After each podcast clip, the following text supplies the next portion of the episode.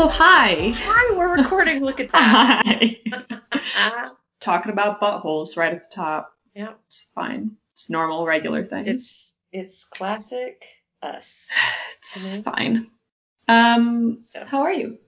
I'm doing pretty good. I'm all right. You know, it's it's a whole it's a whole blend of things just all the time. Yeah, But the it's been a lot warmer and sunnier lately, and so I've been bonus. Like walking a whole bunch and just generally pleased with my day. You know. Yeah, How about sounds you? nice.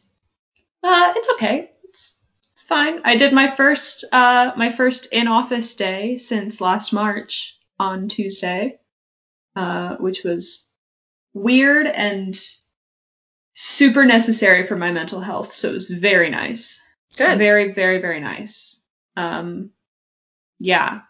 Got a vaccine appointment. Yeah, you do. I do too. It's very exciting. Big time exciting. My appointment is on the one year anniversary of me calling out from work because of a Oh. pandemic. So that's a little weird. Oh my gosh. Hold on. Is mine. Hold on. I'm so sorry. Oh no, it's the week before. Never mind. Just Yeah. kidding. March 17th of last year is when I called my boss and I was like, hey, um, no, I'm not doing this anymore because Yeah. this seems like bad news. So that seems a little, a little on the nose, but I'm pretty, pretty stoked about it. Yeah, I'm really, really excited. It's been a frustrating journey trying to get a vaccine appointment. Yeah, And I'm stoked that I finally managed to land one. Yeah. Although and I yours is the J and J, so you've only, you're one shot and you're vaccinated. I'm I'm a one and done. Um That's great. my I signed up for all of these, you know, email lists of like we'll let you know when we have more vaccine appointments. And so as soon as I got one, I was like, oh, thank God, you know, just relief washing over me.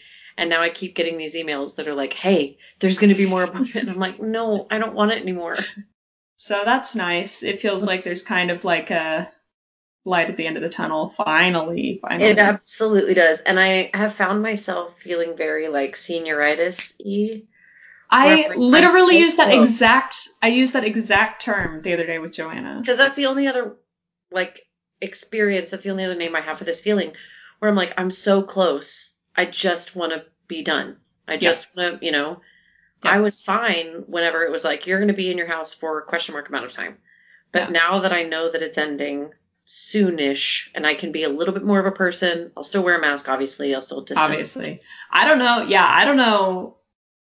I don't know how long it's going to take for me to feel comfortable going into a public setting without a mask, no yeah i'm still even gonna wear a post vaccination. Like, I, Yeah. mm, I'm still going to wear a mask everywhere, especially because Yeah. even though you're vaccinated, you can still carry it. And so, Right. you know, I'm still going to do that. But in addition to all of my, you know, um, precautions and whatnot, I'm going to go sit on a patio. I'm Yeah. so excited to Yeah. sit on a freaking patio. yeah, Oh my God. I'm going to cook. No, no, I'm not. I'm going to eat so much food that I did not cook. There you I'm go. really stoked about it. yeah, man. It's gonna. Yeah. Yeah. And I, I feel like it'll, I don't know. There's, I feel like coming out of this is, there's going to be a lot of like really bizarre experiences that happen that are going to be like, oh, right. Oh, right. We used to just do that all, like regularly, like all the time without even thinking about it. Yep, wasn't even a thing. It's weird. It's weird, weird. We're so close. Just So gotta close. stick it out and be responsible a little bit longer. A few more months and then we'll be pretty, pretty set. Pretty set. I'm pretty stoked about it. Yeah. Yeah. Me too. So Me what too. are uh what are you drinking today? I am drinking a uh, a coffee. Ooh. I, th- I thought there were going to be more descriptors in there, but well, I was trying to come up with something clever, like like a virgin Bailey's with coffee, but then I realized that like most drinks that you make with coffee are like coffee is in the name Right. So then it just becomes coffee. Yeah. Anyway, I'm drinking coffee. Nice. That's nice. I've got. What are you some, drinking? uh, I got me some sweet tea. Yeah, some nice, refreshing iced sweet tea. Uh, do you want to tell the people why we're we have tea and coffee instead of our normal gin or wine? Well, one reason is because it's the middle of the day, but in No, addition okay, to but that- it's also Saturday, so like it's never stopped us before. That's a good point. Um, I love that you immediately shut me down. Just like, come on. Get I've I've had brunch with you. Like, no, True. fuck out of here. Which is great. Um, no, in all reality though, we are recording this episode in partnership with Recover Alaska to celebrate sobriety and what that means and what that feels like and all of its different forms for different people. I actually haven't had a drink the last few days leading up to this just to like see what I would feel like. My goal was a week and then I forgot and I had a beer. But, you know, it happens. But it happens. um it's interesting once I've gone, you know, 2 3 days without a drink, it I want it less. hmm And so it becomes more like do I really want this or is it just here? Am I just Right. you know? Yeah. Yeah. Oh. That's Evan and I joke because like 99% of the time that we open a beer, and they're always like PBRs, you know, but Right. like usually when we open a beer, we'll have like two or three sips of it, and then it'll just like sit on our counter until the next morning, and we're like, oh shit, man, forgot to finish this. Hmm. But yeah, I I uh, haven't been drinking a ton either, mostly because of my head, but I did have a Kolsch the other night. And then I was like, wow, I, I'm a I'm a one and done now. Yeah, it's it's really I'm old. I'm I was actually talking to my therapist about this recently. Like I really enjoy the fact that I'm drinking a lot less and going periods of time without it at all, just having sober periods. Yeah. And, you know, it was therapy and so it's like, well, is there a reason behind this and is there a deeper, you know, whatever. And thankfully I don't think I have an addictive personality or a Yeah. problem with addiction. Very, very blessedly. Um, but I was just like, no, I, I just, you know, wanted to do less. I wanted to be in more control over it. So here we are. Yeah. I think that's great. Um well, I'm I already know who your babe is, so I'm pretty sure that I am going first. Yeah. I would also just like to say welcome to Sober Babe Town. Oh my god, welcome to Sober Babe Town. Ah. Shit. Um, you do know who mine is. I know the name of yours, but I did not look her up. I feel like I feel like most people are gonna know who yours is. Everybody's Um, gonna know who mine is. Yeah, And if you don't, then like you should. really, really should. really should. What year we got? 1904. Mm, you are going first, Yeah, that's what I figured. Um, okay. Reagan. Taylor. Aside from me saying her name, have you ever heard of Marty Mann? No, I did not look her up on principle. Great. Okay. So, um, as a disclaimer, there's not a whole ton of information about her, which is kind of wild to me, but we'll like kind of talk about why in a little bit. Um, so Marty Mann was born October 15th, 1904. She was from Chicago. She was born to a super wealthy family. She went to private schools. She went to like a boarding school in Europe. She traveled the world, like very well off family. Um, she eventually marries into a wealthy family in her like mid 20s. Um, but according to her, quote, my husband was an alcoholic, and since I only had contempt for those without my own amazing capacity, the outcome was inevitable. So they got divorced shortly after because she Mhm. also was an alcoholic. Um, it happened like right around the time of her father going bankrupt too. So suddenly, because we're in like the early 30s, Ooh. late 20s. So suddenly Marty's kind of left without like a safety net. So she goes to work on her own. She ends up moving to Europe because she was super. So like there's not a ton of like detail about her early life, but she was super unhappy because she was an alcoholic and she was drinking to try and like cover it all up. And um, if any of her friends, like she talks about how like if any of her friends mentioned that she was drinking too much, they suddenly weren't her friends anymore. Like Mhm. she would she would like black out and wake up places hours later and be like, I don't know how I got here. Like just not living a great life. I mean, especially with the like, you know, your friend mentions that you're drinking too much, so they're not your friend anymore. Like, there's so much shame that goes along with Totally. drinking or doing drugs at all that it's like there's this inherent belief that you should be better, quote unquote, than this or something. And so it's like I can absolutely understand being like, listen, I'm doing my best. Get the Yeah. fuck away from me. Yeah.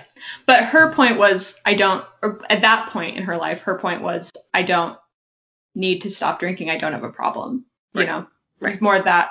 So, Right. so anyway, she ends up moving to Europe, um, quote, for greater freedom and excitement. But it Mhm. turns out she was just as miserable as she was in the States because Mm. she would reach a point, she had reached a point in her alcoholism that like just wasn't tenable anymore. She would black out and then wake up with such terrible hangovers that she had to start drinking to get rid of the hangovers and then would stay drunk all day and then it would just cycle. Cycle. So she ends up moving back to the States with the hopes, in her own words, of being happier. Like that's the whole reason that she's like moving literally around the world just trying to be happy. Because like when she was in Europe, she had her own business. Like she was she had a friend group. Like she was successful by like normal Right. metrics. But As we all So- know, that doesn't mean happiness. Right. So um, she ends up moving back to the States. She ends up in Connecticut, not happier. She starts recognizing, okay, maybe it's something to do with my drinking. So she ends up, it sounds like voluntarily. I couldn't find anything that suggested that it was not voluntary, um, but she ends up going to a sanitarium Mhm. which is like for people with chronic illnesses and so while she's there um, she like talks about how she still even though she was in a sanitarium was finding ways to get drunk so she was like Hmm. okay like there's gotta be there's something out there Right. so she ends up um, while she's there her doctor gives her a book okay so Okay. now let's chat a little bit What year is this, by the way? this is Or roughly? 1939 39. Okay, late 30s. Got it. Um, so her doctor gives her this book that's called Alcoholics Anonymous, the story of how more than 100 men have recovered from alcoholism. So, Hmm. 1935, Akron, Ohio.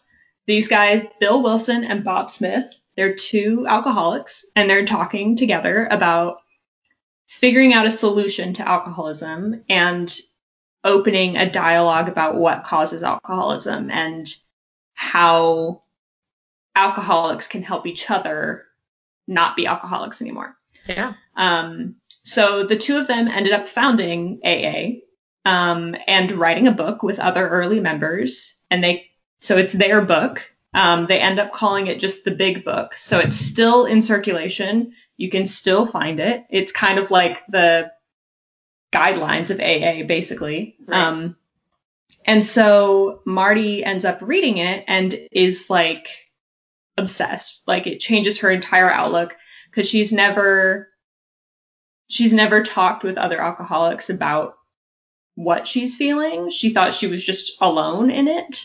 So she realizes that um, there are other people like her, that being an alcoholic is not some moral failing like she's been told, Right. that it's a disease and that it should be treated as a disease. So um, she ends up writing a chapter for the big book called Women Suffer Too. And you can still read it. It's only eight pages. It's very short. There's free PDFs online all over the place. Nice. Um, she wrote in that chapter, quote, I wasn't mad or vicious. I was a sick person. I was suffering from an actual disease that had a name and symptoms like diabetes or cancer or TB, and a disease was respectable, not a moral stigma. Like, Hmm. yeah, and like, Yeah. what a what a big realization to be like, oh, oh, okay, like there's a reason behind it. It's not just because I'm a piece of shit. Like, Right. It's got to feel so isolating to A, feel alone and never talk Yeah. to another alcoholic, and B, to have that moral and, you know, ethical failing or shame attached to it. Like, good lord. Yeah. Yeah. So, um, 1939, is the first time that Marty goes to a meeting. It was um, at that point AA was so new that there were only two like Chapters. I guess you can call them chapters, but they were like in the same city. So there were only like two meeting places, really, is more Okay. accurate. Like there were, it was so small. And so um, one of them was at Bill's house and one of them was at Bob's house. And so Marty goes to her first meeting attended at Bill's house. Bill ends up becoming her sponsor when she eventually joins AA. Um, it's there's a lot of places that'll say that Marty was the first woman in AA, but it's that's not really true. She was the first woman to attain lasting sobriety through AA. Hmm. So the first woman to actually be in L- in AA is a lady only identified as Lil. Um, she ends up relapsing though, and then got sober later outside of AA. Um, Florence R was another early member. Um, she wrote the chapter A Feminine Victory in the Big Book. Marty though holds the distinction as being the first lesbian member of the organization, Nice. which like to be openly lesbian in 1939. Whoo! Yeah, I can't imagine. Yeah, brutal. It's a lot of Um, stigma going straight at that lady's heart. so much and like it doesn't really phase her at all like which is crazy um, so 1945 marty starts the yale school of alcohol studies um, now it's at rutgers university she also created the national committee for education on alcoholism in 1990 they changed the name to the national council on alcoholism and drug dependence or ncad um, so her whole point and philosophy was that addiction is a disease rather than just you're a bad person, so Right. stop doing it. And like, and so much of her focus was on how because it's a disease, you can't just tell an alcoholic, oh, we'll just stop drinking and that'll fix it. Like that's Right. not how it works. You you need treatment like- and you need help. like telling you to- to just like stop your migraine. Right, right. Turn it yeah, off, just Taylor. stop. Just stop doing that. So, I mean, it's the same way. It's the same thing with like with like anxiety or depression. Like, oh, well, just Mhm. don't be sad. That's okay. Peachy, Like, why didn't I think of that? yeah. Oh, okay. Is it that easy? Great. Cool. So, um, she also believed that alcoholism could run in families. She was one of the early people to kind of be touting that because her dad died of alcoholism. Hmm. Um, so she comes up with three main tenets for her work. One being that alcoholism is a disease. Two being that people who are alcoholics are not bad people and that they deserve help. Um, and three, which is like so, it's so, I don't know, like, it seems like she was very ahead of her time because this is in the 40s. In the number three thing that she thought about alcoholism was that it was a public health problem and so that there should be public health programs to help alcoholics, which Yep. in the 1940s is a crazy stance to have taken. Like, That's awesome though. I don't know, I feel like anybody advocating for like like public health programs in the 40s, whoo, that's That's an uphill battle that you got there. yeah, in yeah, in a big way. Um, so 1946, she funds a study on alcoholism where they took um, uh, like surveys from members of AA to kind of like gather more information about how it kind of works and what people are feeling about it. The 1950s, Edward R. Edward R. Murrow includes her on his list of the 10 greatest living Americans, which like Ugh. who? Um, so Marty ends up writing a chapter in the big book called Women Suffer Too. Um, it's still in there, but it's not its own chapter anymore. It's under the chapter Pioneers. So if you're like, because I went looking for it and couldn't find it at first until I actually typed in the full, like her Right. chapter name, because it's just under Pioneers. Um, so Marty also realized that her perspective was unique since she's she, since she was an alcoholic, and so like so many addiction specialists today, she realized that being an addict was a key part of being a recovery advocate, you know, of being like, hey, I can understand your perspective. So Right. here's what helped me. It's not super helpful to hear from people who aren't struggling with that, you know. Right. Um, so she said, quote, I have something to contribute to humanity since I'm peculiarly qualified as a fellow sufferer to give aid and comfort to those who have stumbled and fallen over this business of meeting life. I get my greatest thrill of accomplishment from the knowledge that I've played a part in the new happiness achieved by countless others like myself. Hmm. Oh. my god. Which is like so I don't know, she spent her entire like like mid 30s and under being just so unhappy and like moving around the world to try and figure out what made Right. her happy and then Right. it's, this is like the thing that just love her. She's helping people. Ugh. Um, so in 1958, she publishes a book called The New Primer on Alcoholism. She helps found the High Watch Farm, which is the first recovery center based on AA's principles, which is pretty Nice. cool. 1980, though, she suffered she suffered a stroke and died shortly after, so she Mm. was 75. Um, today, though, the NCAT is still a leading advocacy group that helps raise awareness about the fact that addiction is a disease. It provides resources for recovery. Um, unfortunately, like the AA website, if you they've got like a search bar, if you type in Marty Mann, nothing comes up, which is a shame. Um, Yeah. I think so. I saw some stuff talking about how like when you're researching Alcoholics Anonymous, very little actually comes up about Marty Mann, and like in terms of her impact, she doesn't really get referenced much, and apparently it's because her um, National Committee for the Education on Alcoholism that she started was never officially tied to AA, so they kind of view it as like two separate things, even though even though it was She's AA that in the big book. and she's like considered a founding member of AA because she was one of the like first kind of group to like help write the big book and like help Yeah. I get mean that members in and that yeah. feels like a justification, not like an Yeah. yeah I know yeah Hmm. um yeah so it's kind of a shame that like Yeah, that sucks. I don't and I don't know if I don't know if like within AA people know who Marty is. Um but it's hard I mean it was very hard like finding anything about her. It's really. Not very much. There there's a biography that you can read, like a full book biography, which I would I would love to read. Um but I could only find the synopsis for it. Hmm.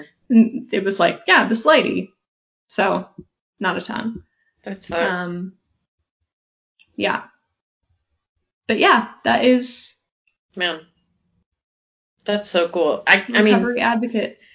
as we talk about over and over, all of these women who are like the first woman to do, you know, whatever, and like I would absolutely consider her one of the most influential people in America in that time because Totally. how many other women were like I, I I think about sometimes if I were a housewife in that time, you betcha I would be having gin in the afternoon.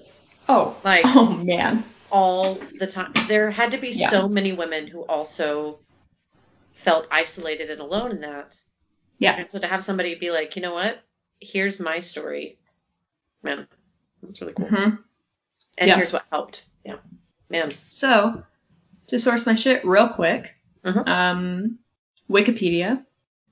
There's a cute blog called friendsofbillandbob.org, um, but it's mostly the same stuff from Wikipedia, like whole sections, just copy paste. Yeah. Which like, all right. Um, there's a video. It's not. It's a video, but it's just the audio of a uh, 1946 AA meeting that Marty spoke at. So there's like it's like an hour and 20 minute long audio of That's a so 1946 speech that she gave. Yeah. Um, very very cool. And then um, her chapter in the big book. Man. Yeah. Good job, dude. And Wikipedia. Wikipedia is where I got most of the stuff. But um, yeah, that's the story of Marty Mann. wow. Very cool. Yeah. All right. Well, well done. Sit Thank back, you. relax with your coffee. Yes. Um, as we know, I am talking about First Lady Betty Ford, Yeah, you are. and I knew some of this about her, but my dude, there was so much about her I did not know, and she is easily one of just the coolest ladies of all Yeah. time. I tried to cut this down. I really did. but there's so much information and there's so much of it that I was like, okay, one more little anecdote, you know? Yeah. Okay. All right. So, Betty Ford, First Lady to President Gerald Ford. We'll get there. Yeah. Uh, she was born Elizabeth Ann Bloomer in Chicago, Illinois, in April 8th. On Wow. April 8th. Two Chicago ladies. I know. She's Cute. born 1918, and fun fact, uh, her family literally lived like a few blocks north of where I live, Oh. like very, very close. Uh, they moved to Denver shortly after she was born, and then they landed in Grand Rapids, Michigan by the time she was two. So she was actually like raised in Grand Rapids. hmm They were a working class family, though they were financially comfortable, but her mother was related to a wealthy family who manufactured furniture, so she believed in the social graces and she thought they were Hmm. very important. So when Betty was eight, she started studying ballet, tap, and modern dance, immediately fell in love with it. And by the time she was 14, she was teaching other kids. And when she was in high school, not only was she teaching adults, but she opened her own dance school while she was in high school. What? So she rented a studio and called it the Betty Bloomer Dance School. How Wow. cool is that? Um, when she was 16, her father was working on the car in the garage, and though the garage door was open, he died of carbon monoxide poisoning. Oh, what? Yeah. Oh man. Yeah. Um, so her mother became the main provider for the family, and her mother had always worked in like a um, she'd always like volunteered.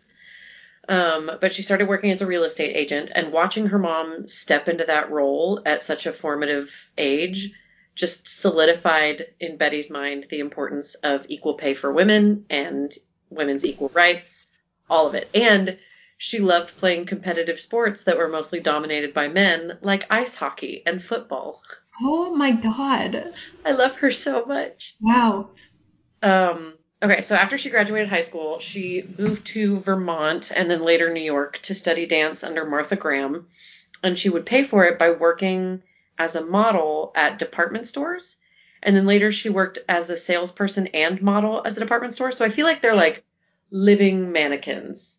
You know what I mean? They're like walking around wearing the clothes, advertising. You know what? That's so weird. Isn't I do know what you mean, but Yeah. wow. I didn't look it up, but that's what it feels like. To me. That's that's what I'm just gonna choose to believe. Yeah. Um, she found some success as a dancer, but her mom never really wanted that to be her entire life. And so she was like, come back to Grand Rapids for a time.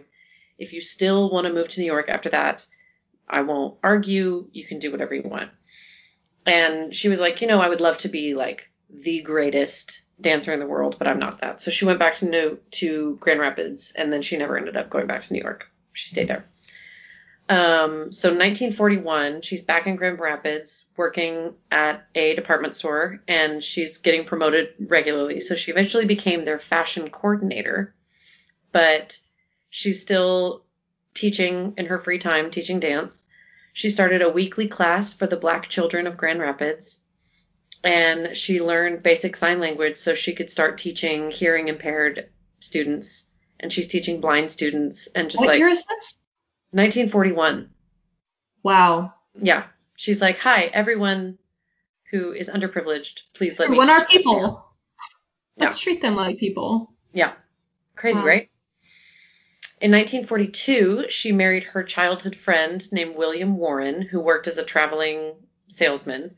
And they bounced around from place to place. And she always seemed to find work where they were, but she never really liked that lifestyle. She wanted stability. She wanted a home and children. And within three years, she knew the marriage wasn't going to last and she wanted a divorce. But William was an alcoholic and had diabetes, I believe. And he became extremely ill.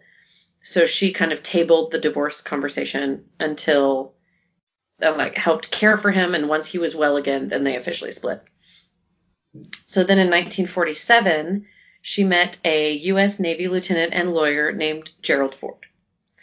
So they date for a year and then he proposes. But and she's like there was an interview where she was like I immediately said yes. He was never one to say like I love you or anything like that. So as soon as he proposed, I snatched it up. It was great. Um but he was nervous about the wedding date because he was currently running for Congress and he thought that his potential Republican voters would think less about him because he was marrying a divorced ex dancer.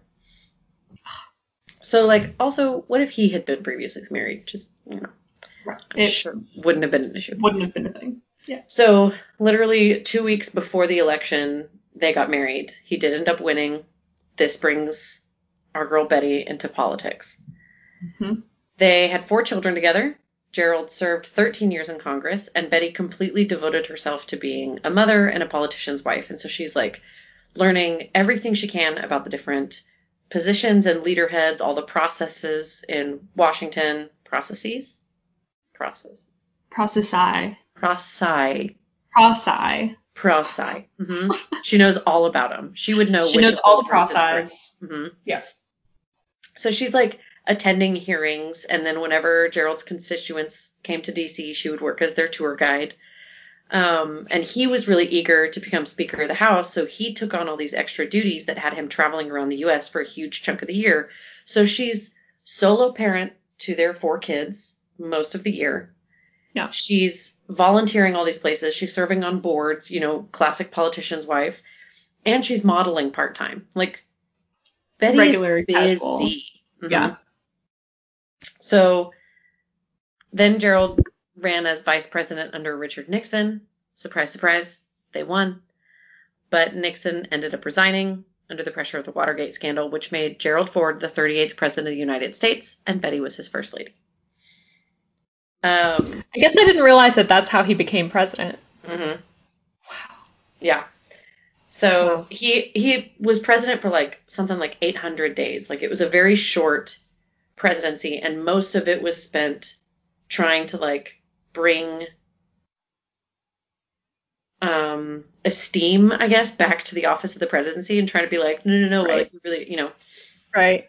sounds familiar. Um, Just, you know. so as far as first ladies go, she's one of my top favorites. Top fave. Absolutely. Um, in a 1987 interview, she mentioned not only her mother and Martha Graham as her strongest role models, but also Eleanor Roosevelt. And she said that she had the right to express opinions independent of the president, and that made her, she, thought it was healthy to do that. Mhm. So she's like, all right, I'm going to do what I want.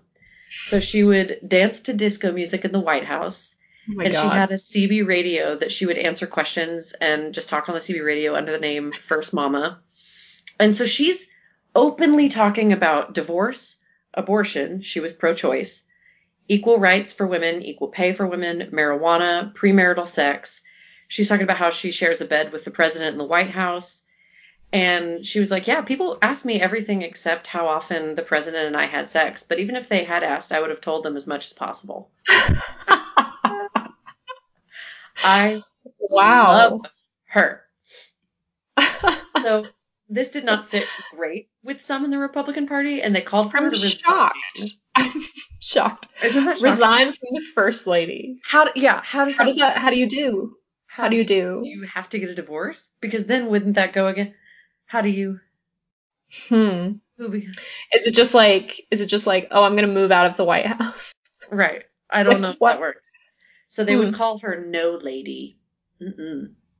Oh. Um, but overall, Was she like? Oh my god, thanks. I know, right? Oh my god, thank you. She's like, shoot. Mm. Um, I mean, honestly, it did, her overall approval rating was 75%. Like, Yeah. what, you know, what are they gonna do? Um, she was in an I'm interview. pretty with, sure a bird just flew into my window.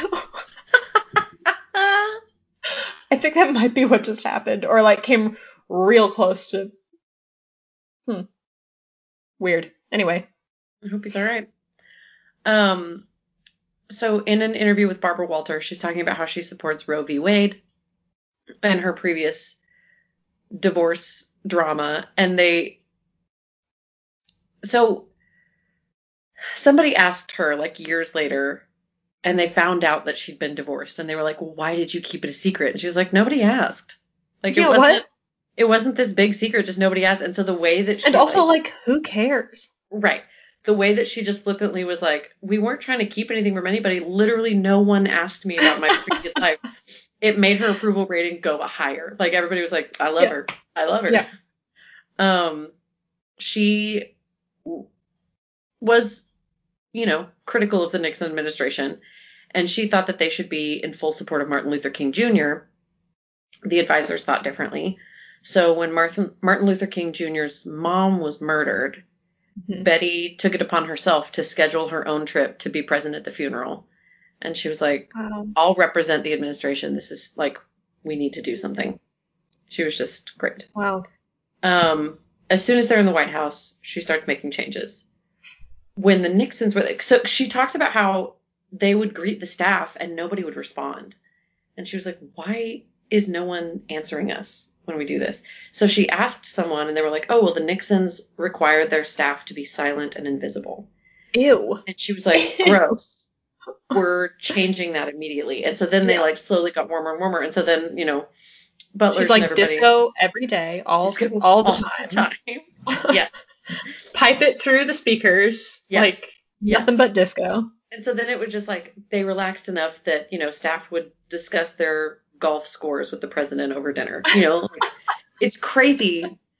They were they were people, So weird and weird. she treated them like people. so weird. Isn't that wild? So One of my- crazy. One of my favorite details is that there was a decorative bowl or something in the yellow oval room. And it was held by these two Greek goddesses with their hands out. And every time she went in there, she would put a cigarette between the fingers of one of the Greek goddesses. Just, you know, gotta do what you gotta do. So, not long after becoming First Lady, Betty was diagnosed with breast cancer. And at the time, it was a very taboo topic. Nobody talked about cancerous boobs. Because because boobs? Probably. Oh Um, my god. But oh my god. Betty was like, "This is bogus," um, and especially following the secrecy that surrounded the Nixon administration, she was like, "We are going to be completely open about everything." So she was totally public and open about her diagnosis, her mastectomy, the whole journey. And when she was asked if she felt sorry for herself about losing her breast, she said, "quote No, oh no, heavens no." I've heard women say they'd rather lose their right arm, and I can't imagine. It's so stupid. I can even wear my evening clothes. uh, so good.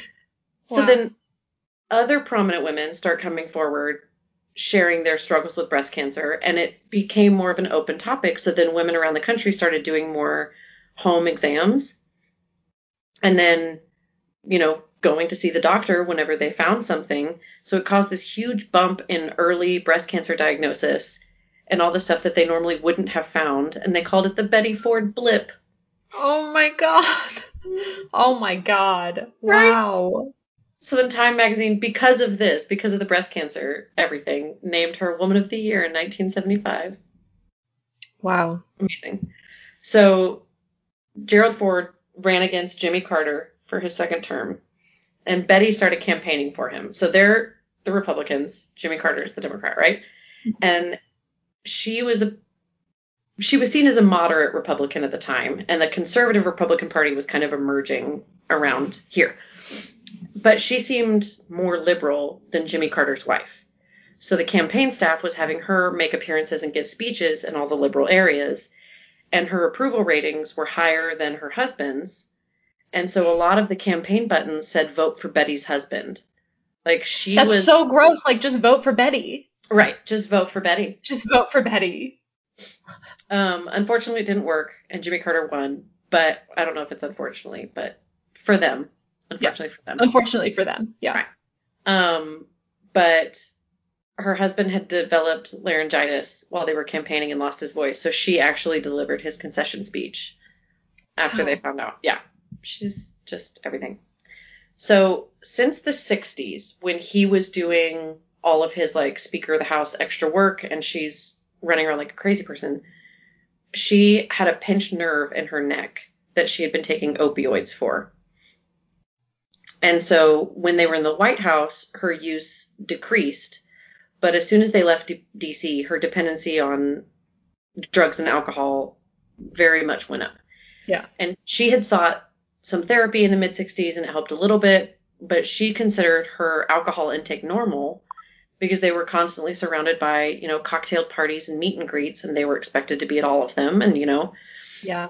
Um so in 1978 her That was family- very much sorry, not to that was very much something that Marty talks about in her chapter too is like is like, oh well I thought that if I stopped drinking, I suddenly wasn't going to be able to be part of society because Right. teetotalers aren't really like you you go out to bars and you go hang out with friends and you go to these galas and you go to these dinners like it's so much a part of just like everything that Yeah. she was like I'm worried that I won't be able to be part of society because if I am not drinking. So yeah, very much the same. it's a it's really interesting how interwoven alcohol is in the culture of America, Mhm. especially in like like Chicago, for example. There's some stuff to do that's not alcohol related, but almost everybody is like, where are we going to go get a drink? Right. You know? Yep.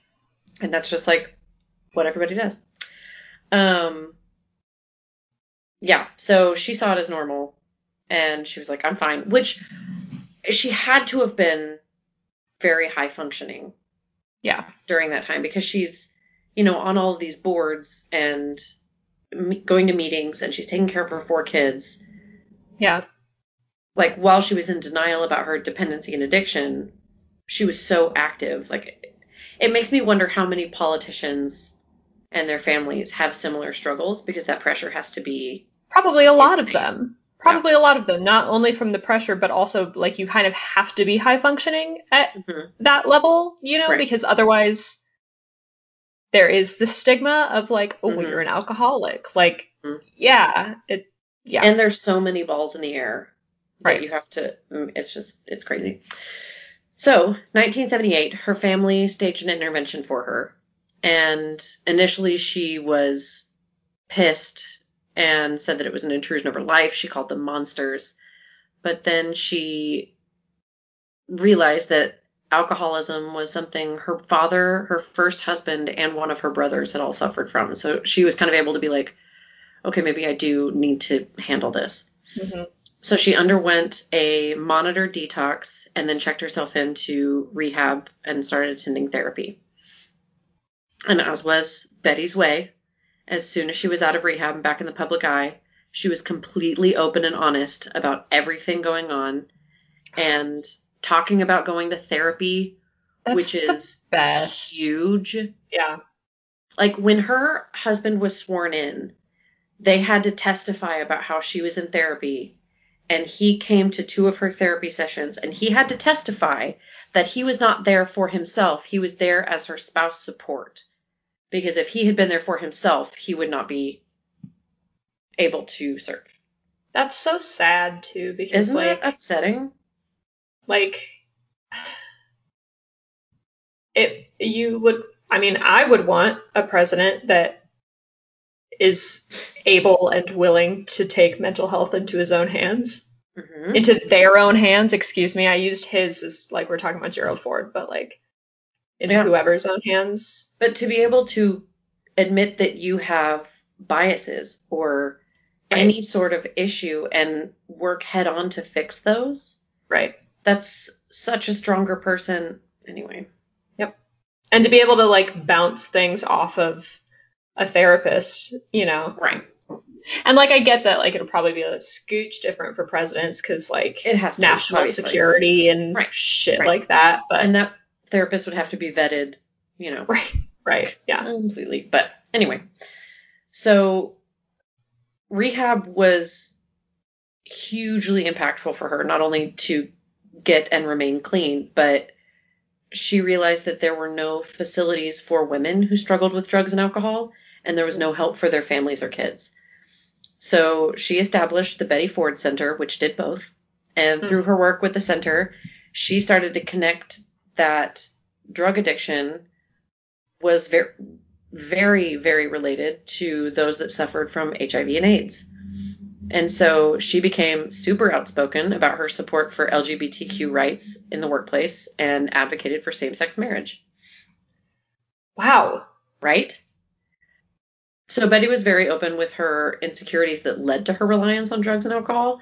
And so she would talk about how sometimes she was so proud to be Gerald's wife, and then sometimes it felt like the more important he was, the less important she was. It must be so hard to be I- married to the president or a vice president or like I cannot imagine. And your spouse is considered, you know, one of the most important human beings in the world, but also equality in marriage. Like, how do you?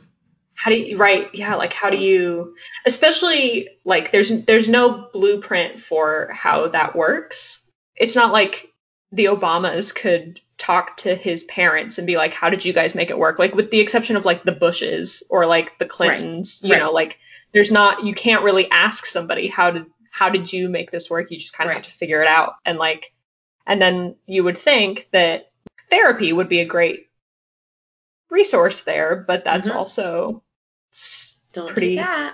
pretty frowned on. Yeah, it's it's got to be one of the hardest Rough. Situations. Rough. No wonder you see those photos of presidents that have like in four years like look like they're Completely they've gray. aged fifty years. Like Yeah. no wonder. I- it must just be the worst. Plus, I don't all know. the stuff that we don't even know about about you know. I honestly have no idea why anybody would ever want to be a politician. why would you want to? Why would you want that? I don't know. Why would you want that? Anyway, Anyway, um, so yes, she felt insecure about that, and then she also felt embarrassed because she didn't have a college degree, which she's clearly brilliant and like does not you've accomplished so much without Yeah. it. It's fine. But I can imagine that being around all of those people who are Ivy League, you know, whatever, whatever, whatever. Yeah. But also, I would love to do Probably a decent amount of imposter syndrome too. Of like decent, yes. decent amount. Um, I would love if we as a country can move away from the idea that you have to have a degree Yeah. because you don't, Right. and it's getting a lot of people in debt.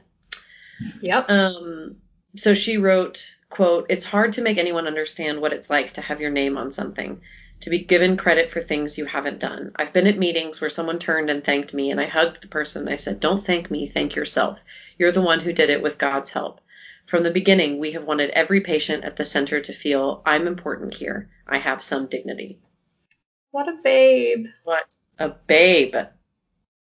Um, in 1987, she published a book about her treatment entitled Betty, A Glad Awakening. In 1991, she was awarded the Presidential Medal, Presidential Medal of Freedom There it is. and then a Congressional Gold Medal in 1999.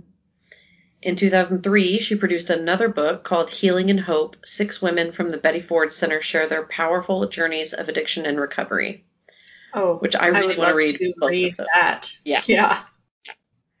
Um, after 58 years of marriage. That reminds me a lot of where was it that was it the Ruth Ellis Center that did that where it was like a a book of like stories from I think so, people who yeah. stayed there. I think that was the Ruth Ellis Center. I think so. too. Anyway, Um, so after 58 years of marriage, Gerald died the day after Christmas in 2006. He was 93 years old. She stayed. how many years of marriage? 58. So many years That's of marriage. so many years. That's so long. How do you? I I can't even really wrap my head around like Yeah. even knowing somebody for that long, let alone like Well, I mean, to be fair, we're half that old. Just in general, mm, as Yeah. people, you know. right. Yeah. Anyway, Wow, 58 years. That's so long. yeah. Um, once he passed away, she stayed out of the public eye, but she continued to work as an active chair for the Betty Ford Center. She underwent various procedures for, she had some blood clots in her legs, and then she had a quadruple bypass through various years, not all at once. Um, and she recovered from all of them, but they all obviously took a toll on her health, and it just kind of Right. steadily declined.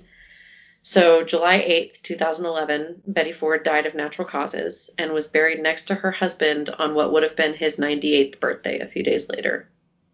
Wow. Oh my god. Yeah. I wanted to finish off by reading this little blip about the what the Betty Ford Foundation is now. Great. I love this. So cool. Yeah. So the Hazelden Betty Ford Foundation is a force of healing and hope for individuals, families, and communities affected by addiction to alcohol and other drugs. As the nation's leading nonprofit provider of comprehensive inpatient and outpatient treatment for adults and youth, The foundation has 17 locations nationwide and collaborates with an expansive network through healthcare. With a legacy that began in 1949 and includes the 1982 founding of the Betty Ford Center, the foundation today also encompasses a graduate school of addiction studies, a publishing division, an addiction research center, recovery advocacy and thought leadership, professional and medical education programs, school based prevention resources, and a specialized program for children who grow up in families with addiction.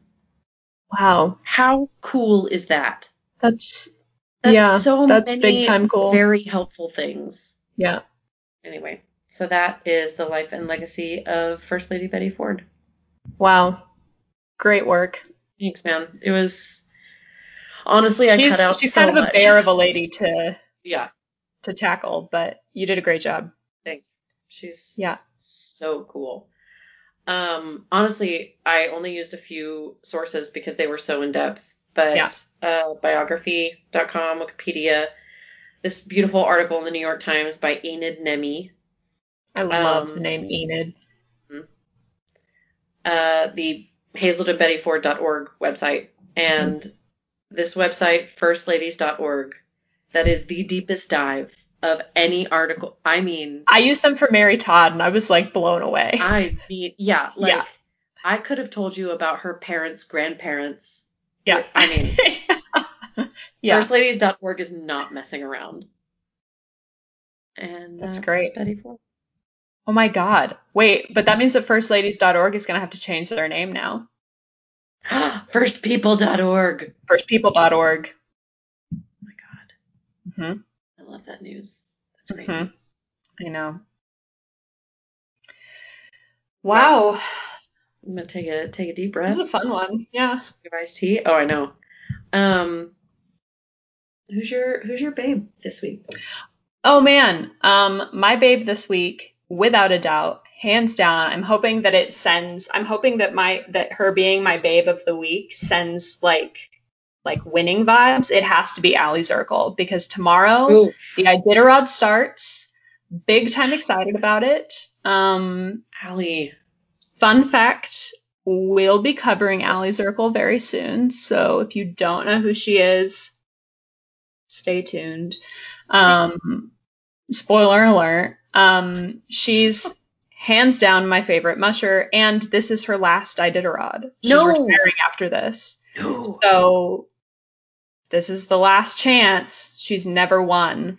She's never won. She was supposed to win a few years ago, and then some drunk asshole on a snow machine ran over her dog team, um, and she lost. I mean, she didn't lose. She came in like Right. sixth or something, which is still like remarkable. But first or last. um, yeah, so this is the last chance. Um, it's a weird Iditarod too. It's they're not going to Nome. Yeah, they're, They're doing like to a Nome. loop, they're going out right? and back. Yeah, they're going. They're starting at Deshka Landing and then ending at at the town of Iditarod and coming back.